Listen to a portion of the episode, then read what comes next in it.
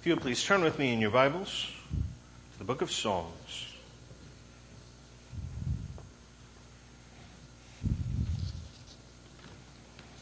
Some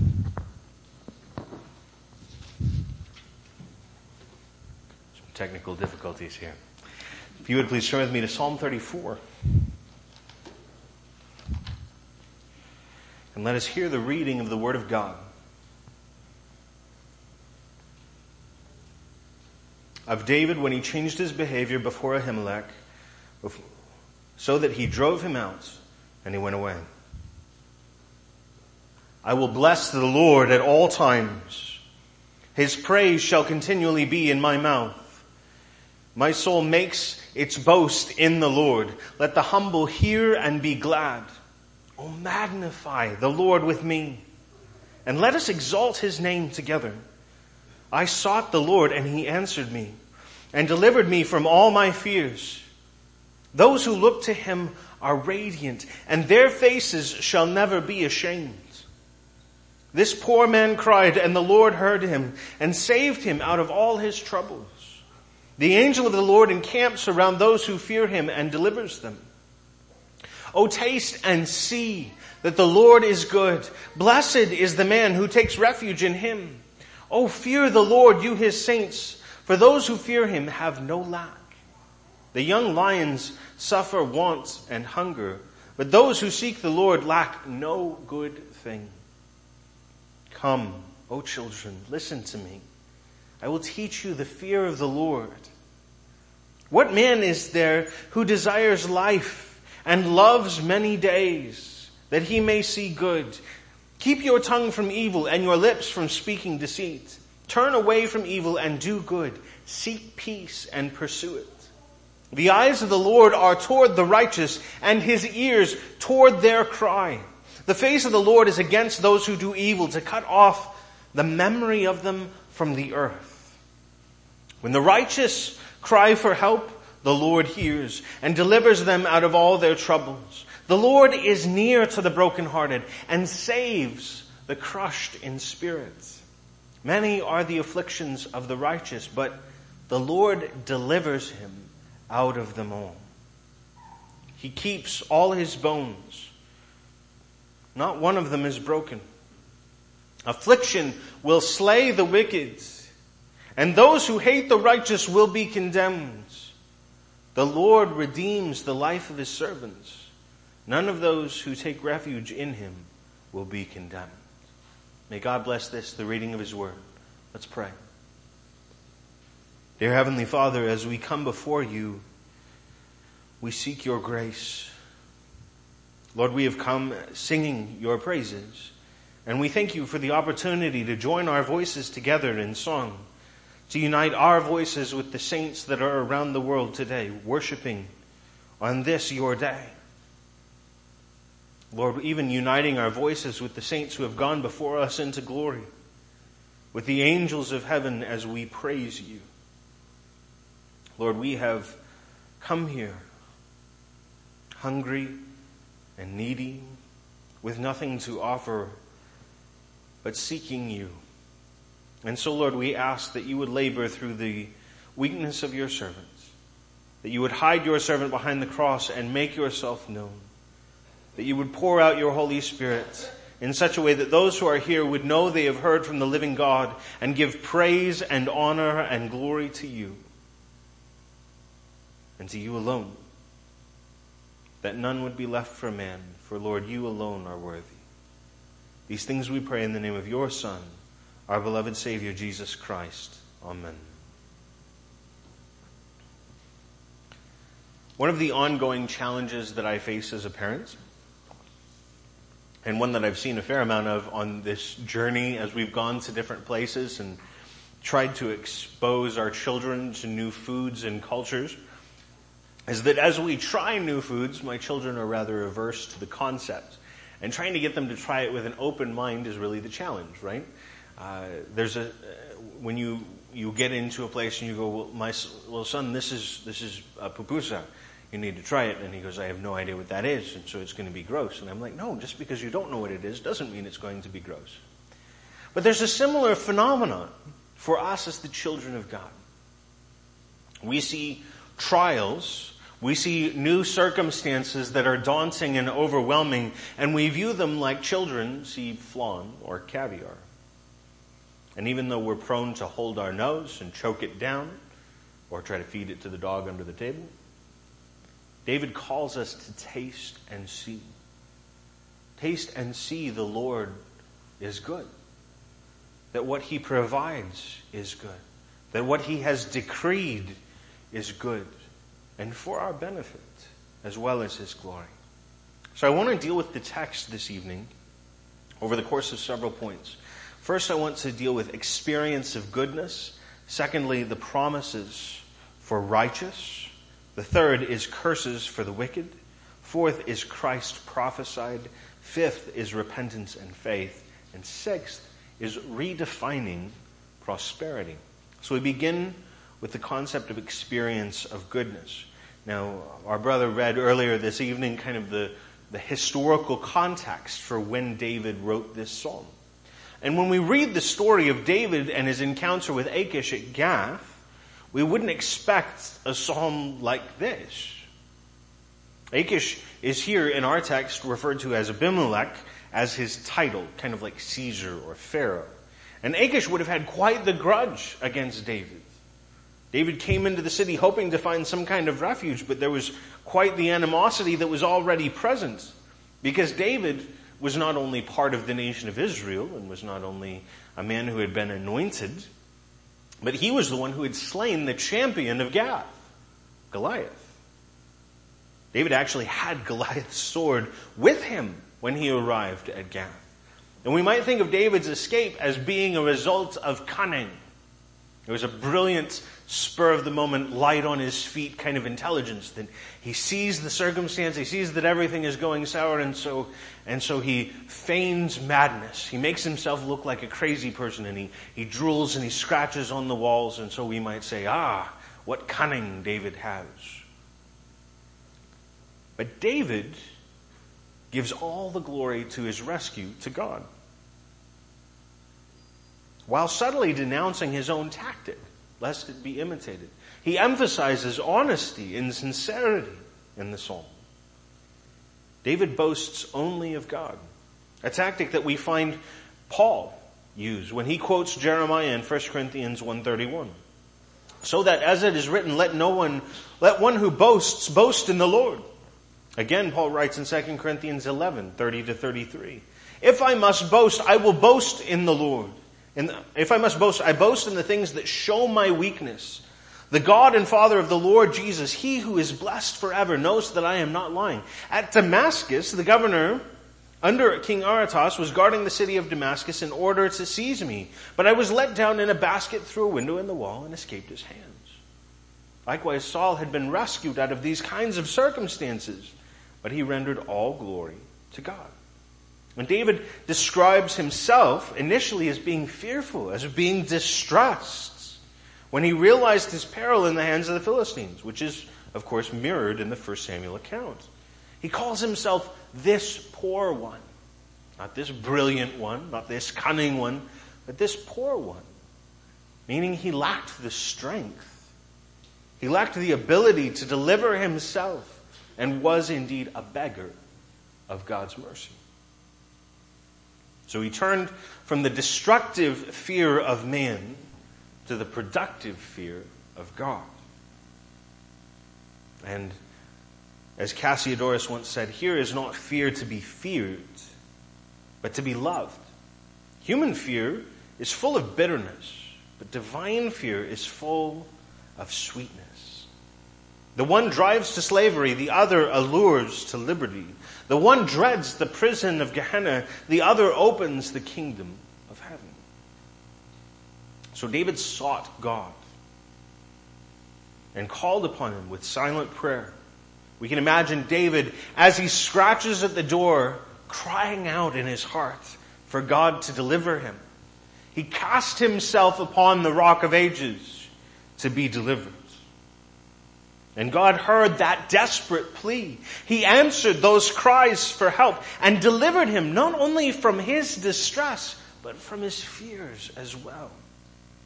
And so, from the safety of the cave of Adullam, and more importantly, the safety of God as his refuge, David kneels before God and blesses him. He praises God with his mouth. And he calls upon those who are there with him, the other men and his family that are there with him in the cave of Adullam, and he pleads with them to magnify Yahweh with him. And we always want to be careful when we come to these kinds of terms because, of course, we cannot make God greater.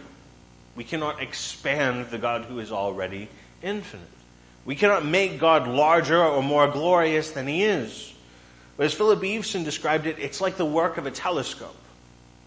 Once the sun has gone down, you go outside with a telescope and you, you fixate that telescope on a particular star or a planet or on the moon itself.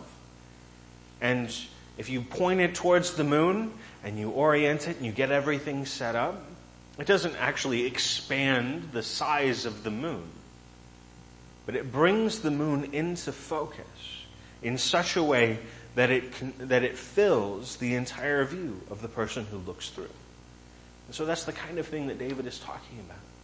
Let us bring God into focus. Let us fixate on him in such a way that all our fears and our terrors of humanity, all of our concerns for the things of this world are blotted out and brought into real perspective. So now we want to look at the promises for righteous, the righteous that are in our text.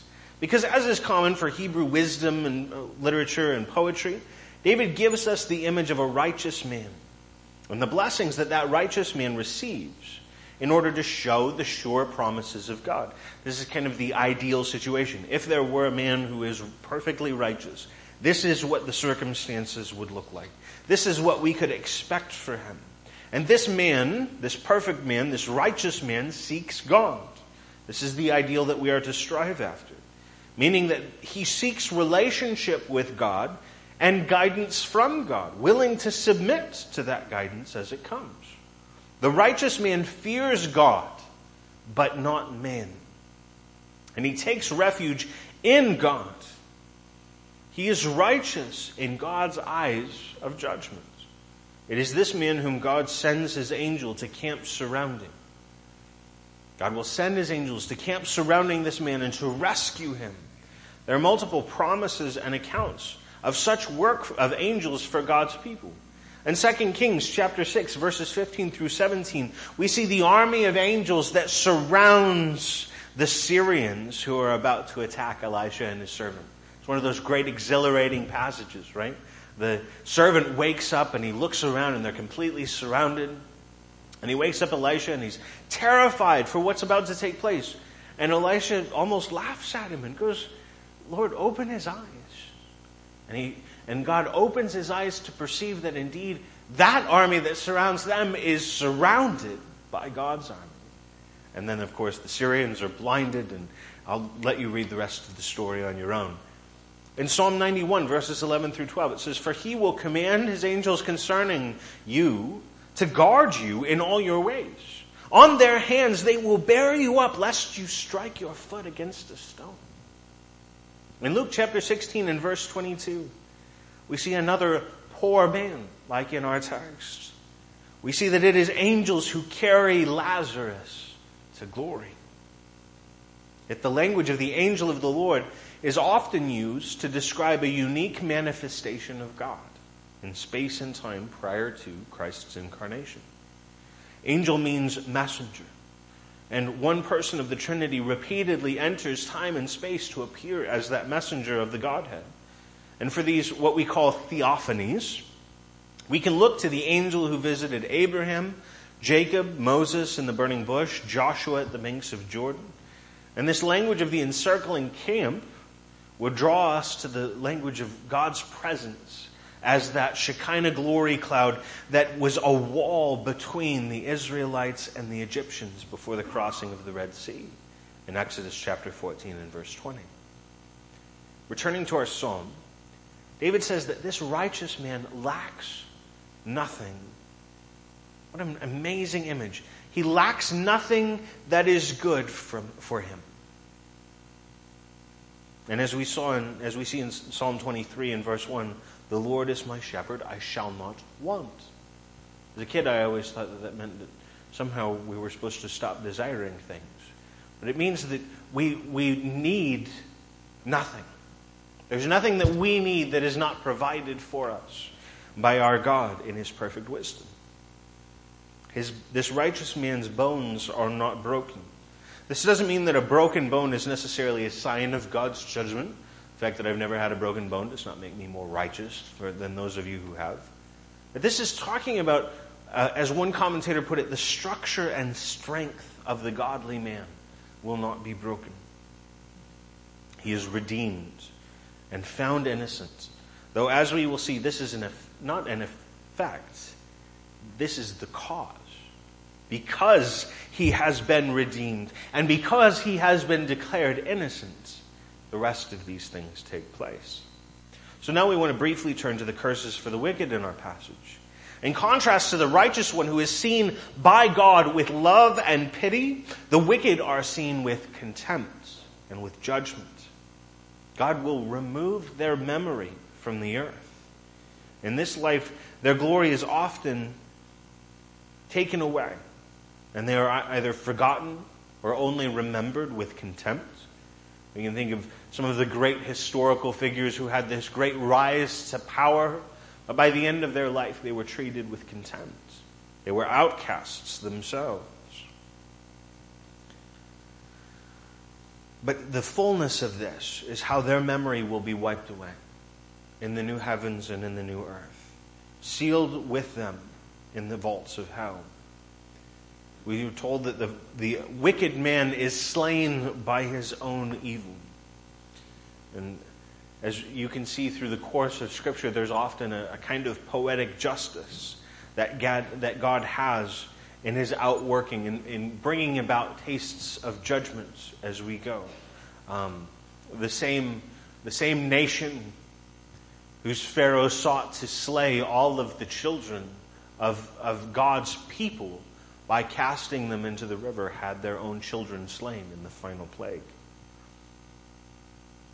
But the fullness of this is in the final judgment, where it is their works that will actually condemn them and he who hates God's people will be found guilty. But now we want to turn to Christ prophesied. I've been teaching this series on the Psalms in my own church for about a year now, and it's been a huge blessing for me. But one of the things that I keep coming back to with my congregation is eh, telling them that we haven't really understood the Psalm until we found Christ in it. And I describe it as it's kind of like when you're a kid and you go to the doctor's office and you, they give you the Where's Waldo book, and you open it up, you know Waldo's on the page. Your job is to try to find Waldo. And when we come to the Psalms, we know Christ is there.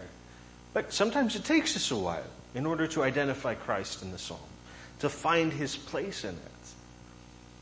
And Christ here is first seen as the angel of the Lord, he who encircles the elect, who encamps around them not just to provide us some protection against earthly troubles and woes.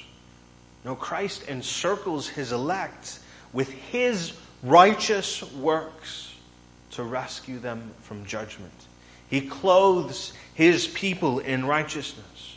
When we read of the righteous man, we should feel how far short we fall of these descriptions. We should read this and with a a real understanding of the nature of God's law, of God's standards of righteousness, we should read through it and, and feel a bit of discouragement at first. To say, I, I don't meet the standard. I haven't fulfilled the requirements to be called the righteous man. We don't merit God's deliverance. We don't merit God's love, His good gifts from heaven. But having been clothed in Christ's works, in Christ's righteousness through faith, we find favor in God's sight. And David calls us to taste of the Lord and see that he is good. What we do symbolically when we partake of the Lord's Supper, When we eat that bread and we drink that cup of Welch's grape juice or wine, whatever your uh, practice is here, when we partake of that, symbolically, we also do that spiritually. By faith, God's people are fed of Christ. They are fed from Christ to give us strength. When we partake of that bread, it's an image of Christ's body, but it's that which also grants strength. Bread is a staple of life. And so spiritually, we need that which will give us the strength to continue on, to persist. We need grace constantly in order to continue forward. We're, we are beggars at the throne of grace. That's our lives as Christians, and we do well to remember that. We need that constant source of strength that comes from Christ. But the wine is a symbol of joy. If you're in a place of starvation, right? If the land is in famine and you have a crop of grapes, you don't crush them and, and set them aside in vats and wait for them to turn into wine while you and your family starve to death. You eat the grapes. In order for there to be wine, there has to be bounty. There has to be prosperity. God has to have provided above and beyond our needs. And it's a symbol of joy, of celebration. And these are the things that we are given by Christ. And we are called to taste and see that the Lord is good. To taste of Christ. As we see in 1 Peter 2 3, indeed you have tasted that the Lord is good. But of whom can it be more fitly said than Christ?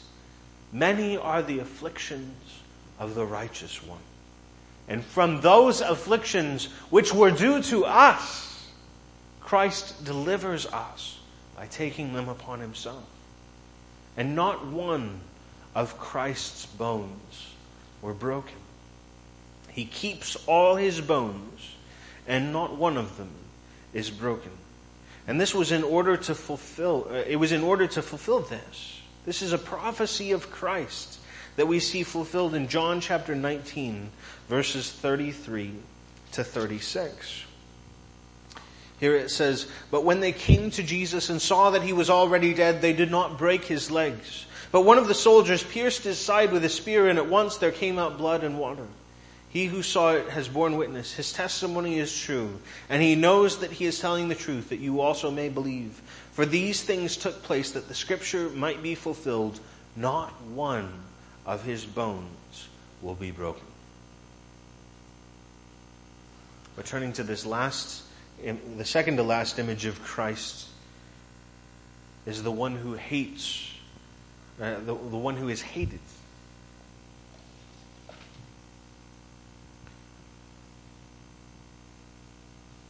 He who hates Christ, the righteous one of God, the only truly intrinsic righteous one of God, will be found guilty. When we look at John 3, verses 18 through 19, we see whoever believes in him is not condemned. But whoever does not believe is condemned already, because he has not believed in the name of the only Son of God. And this is the judgment the light has come into the world, and the people loved the darkness rather than the light because their works were evil. And finally, we see how Christ was delivered by God, the triune God, in the resurrection. In 1 Corinthians chapter 15, verses 14 through 21. You can turn there with me if you'd like. This is a little bit of a longer passage to read but it's one of those passages, when I get into 1 Corinthians 15, I just really can't bear to cut it up and to use smaller sections. So I always wind up reading a big chunk out of it. But in 1 Corinthians 15, beginning in verse 14, it says, And if Christ has not been raised, then our preaching is in vain and your faith is in vain. We were even found to be mis- misrepresenting God because we testified about God that He raised Christ, whom He did not raise if it is true that the dead are not raised. For if the dead are not raised, not even Christ has been raised. And if Christ has not been raised, your faith is futile. And you are still in your sins. Then those also who have fallen asleep in Christ have perished. If in this life only we have hoped in Christ, we are of all people most to be pitied. But, in fact, Christ has been raised from the dead. The first fruits of those who have fallen asleep. For as by a man came death, by a man also came the resurrection of the dead. For as in Adam all die, so also in Christ shall all be made alive. But now we want to turn to the concept of repentance and faith in our passage. Because David calls us to fear God. But this is not paralyzing fear. This is not trembling underneath the bed. This is a fear that drives us to repentance, a comprehension and understanding of who God is. It's a fascinating study to see the way in which the fear of God is dealt with through the course of the scriptures. And how it progresses from a, a, mere sense of morality to the way in which a cognizance of the law is what God uses to drive us to repentance in its conjunction with faith. And how that fear becomes something that helps us to love God. Something that we would think quite entirely contradictory, but gradually that fear becomes not a fear of condemnation, but a fear of sinning against and grieving the one who has loved us. So when David calls us to seek peace and pursue it, it is true that we are to seek peace with our fellow man. Paul speaks of this in Romans chapter 12 and verse 18, as much as is within you. But more importantly, we must be at peace with God. Our sin incurs God's wrath. And only by pursuing Christ can we be reconciled. Only in Christ can peace be found, which is why Paul calls it the gospel of peace. It's worth noting that we can also translate this verse in our psalm as seek peace and pursue him. But God is near to the brokenhearted. God saves the contrite, repentant soul. As David said in Psalm 51 and verse 17, the sacrifices of God are a broken spirit, a broken and contrite heart, O God, you will not despise. So take refuge. Take refuge in Christ, in God, in the God man, by faith in his saving work. And if you do so, you are blessed. It's not a you will be blessed, but you are blessed. St. Augustine so succinctly put it Thou hast prayed, thou art heard, thou art blessed. Let me read that again. Thou hast prayed, thou art heard, thou art blessed. Now, this is foolishness to the world that we live in because it's all about materialism. Prayer is about getting what you want, right? We pray, and then if we've prayed rightly or if we've prayed with enough good works in our accounts to the divine vending machine, or we've put in our good works and we hit B4 and the candy bar falls out. That's what I call candy bar theology. It's the way many of us are, we default to that kind of works based thinking, right? But when we come as Christians in prayer, yes, we have petitions. We have these things that we ask God for.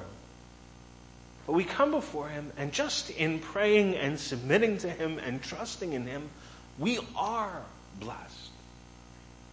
We are already wrapped up in Christ.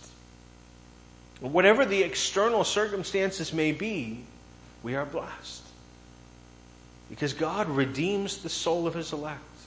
And hidden within Christ, that man will not be found guilty. Hidden within Christ, that daughter of the king will not be condemned.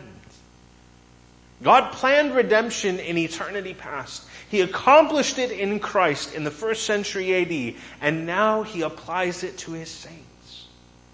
Verse 17 literally says, Cry out, and Yahweh has heard, and from all their distress he has delivered them. Now, our translators always put it into the same tense so that it doesn't sound so weird and strange. But I love the way it is in the original text because it emphasizes to us the sovereignty of God. Now I can, I can hear a petition from one of my children and I can try to go and accomplish it to the best of my ability. But here it says, cry out and Yahweh has heard. Only God can begin the deliverance and often accomplishes all of the deliverance before the cry is even made. But now we want to turn to redefining prosperity in our closing because David asks us, What man delights in long life, or literally lives, and loves days of seeing good? So, I ask you, is this psalm a key to next level thinking, to unlocking our best life now, with health, wealth, and prosperity for victorious living? If we omit enough verses and we divorce it out from all of its context, we can make it sound like it. But the psalm as a whole tells us something different. So, what does David mean here?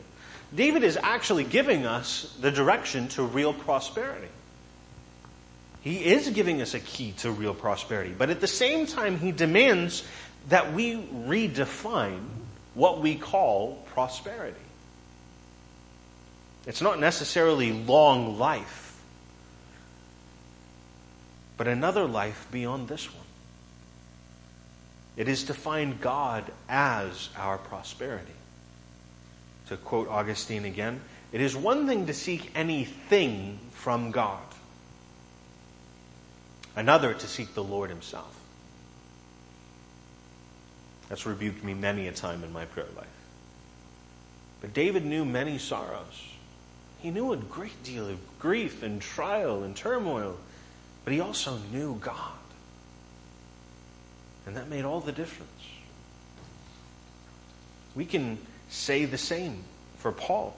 In Romans chapter 8, verses 37 through 39, after describing immense sorrows and fierce persecution, Paul says, In all these things we are more than conquerors through him who loved us. For I am sure that neither death nor life, nor angels nor rulers, nor things present, nor things to come, nor powers, nor height, nor depth, nor anything else in all creation will be able to separate us from the love of God in Christ Jesus our Lord. Because that's all that matters. So also in Philippians 4 verses 11 through 13, not that I am speaking of being in need, for I have learned in whatever situation I am to be content. I know how to be brought low and I know how to abound. In any and every circumstance, I have learned the secret of placing, facing plenty and hunger, abundance and need. I can do all things through him who strengthens me. The beginning of that verse I love because it's literally, um, I have learned in what I am to be content. Because he's talking about his situations and all the things that he has encountered, but he's also talking about the fact that He's comfortable in his own skin as a sinner saved by grace, as a man who has experienced the grace of God. God promises us in this psalm that our afflictions will be many.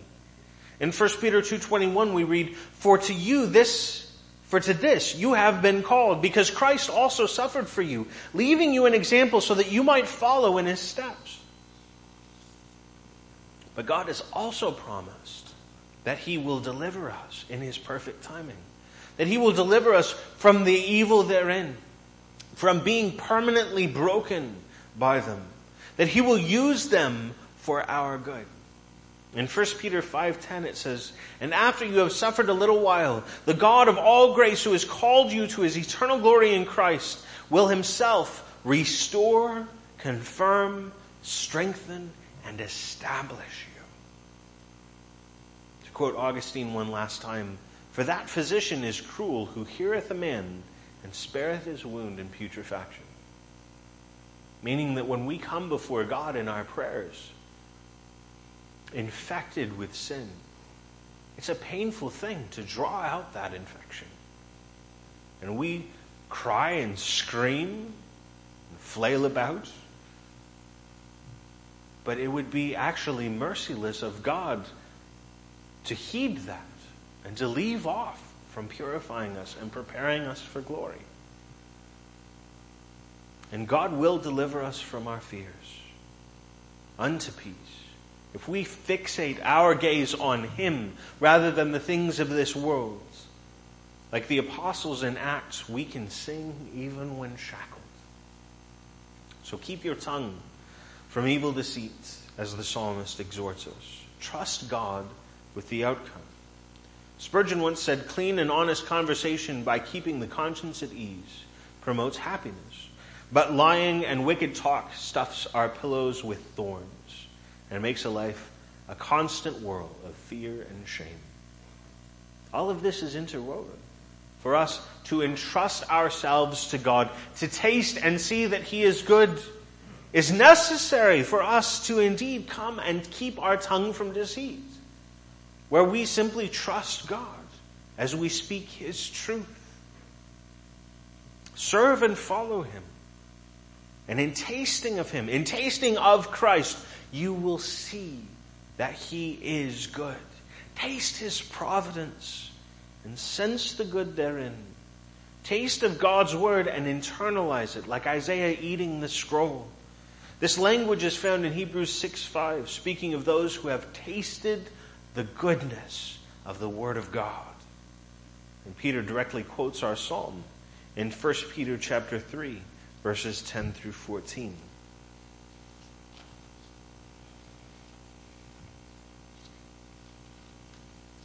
Sorry, 1 Peter chapter 3 verses 10 through 14 reads, For whatever, whoever desires to love life and see good days, let him keep his tongue from evil and his lips from speaking deceit. Let him turn away from evil and do good. Let him seek peace and pursue it. For the eyes of the Lord are on the righteous, and his ears are open to the prayer. But the face of the Lord is against those who do evil. And then resuming his own writing, Peter writes, Now who is there to harm you if you are zealous for what is good? But even if you should suffer for righteousness' sake, you will be blessed. Have no fear of them, nor be troubled. But finally, I want to take a look at verse 5 in our text, where David says that God's people have looked to him, and they shone, and will never be ashamed. In Exodus verses chapter 34 and verse 29, we see how Moses' face shone after he spoke with God. Paul referenced this in 2 Corinthians 3:18. And we all with unveiled face beholding the glory of God are being transformed into the same image from one degree of glory to another. For this comes from the Lord who is the Spirit. For us to know God, to have seen and experienced God, to have tasted of Christ, in repentance and faith is to be transformed. This should be something that is evident in our lives. The more time we spend with our God, the more time we spend tasting of Christ, tasting of His Word, and seeing that He is good, the more it will transform us. Now, this is not to say that you will literally emanate light. Unless you've recently been to Chernobyl, that's probably not the case. But if you've seen Christ by faith, that love should emanate from you. And it's so easy for us, especially when, when we become, when we get into the doldrums of the Christian life, to simply go, well, I'm a Christian, that's enough, right? My wife and I always talk about the enchanted grounds from Pilgrim's Progress, where we're lulled to sleep where we cease to love on the people that are lost in this world and to talk to them about the matters of eternity. You guys have a tremendous pastor. He's not paying me to say that, by the way. You guys have a tremendous pastor. But you have opportunities to share the gospel, to talk to relatives, to neighbors, to friends. And it's just, if nothing else, to say, come, taste See, the Lord is good. Come and hear the word of life. I think of in the, in the days of, of England during the Black Plague, there were people who were clamoring to get in the doors of the church. And it was a beautiful and terrifying time for the Puritans because all of the, all of the guys who were in it for the money all fled London. Because to stay and to preach the gospel very likely would end in your death. It was a terrifying time for pastors. But the real pastors, the ones who had all been kicked out of their pulpits for preaching the gospel faithfully, as soon as all of the other hireling shepherds had fled, they went in and they proclaimed the truth. And they said that men were packing through the doors. And these men preached as dying men to dying men. But we should have that heart. Because, yeah, we're not dying of the Black Plague. At least I, I hope that's not going around out here. I'm just new to the town. But we're not, we're not in that imminent danger, but we should be conscious that we have but a limited time on this earth. God didn't rapture you the moment you were saved. Have you ever asked yourself that question? Why are you still here? Why has God provided for you to remain in this world for this time and this season? God's capable of taking you straight to heaven as soon as you believe. Some of us wish that would happen. God has left you here for a purpose to serve Him, to serve His kingdom, to glorify His name. And I urge you to, to taste of Christ, to immerse yourself in His love and in His grace in such a way that it emanates from you in this world. People should see Christ in your life. They should hear the praise of God from your mouth as you cry, like David did, Magnify the Lord with me and let us exalt his name together. Let's come before the Lord in prayer. Dear Heavenly Father, Lord, we thank you and praise you for all that you are in your grace and in your mercy and in your love. And so, Lord, we ask that you would apply these truths to our hearts, that you would draw us near to you and fill us up with your Holy Spirit, that you would make us more like Christ. Lord, that you would give us a hunger and a thirst to follow after you, to serve you. And Lord, we pray that those who are around us in the world who need Christ, who need to hear the gospel, would see him in us.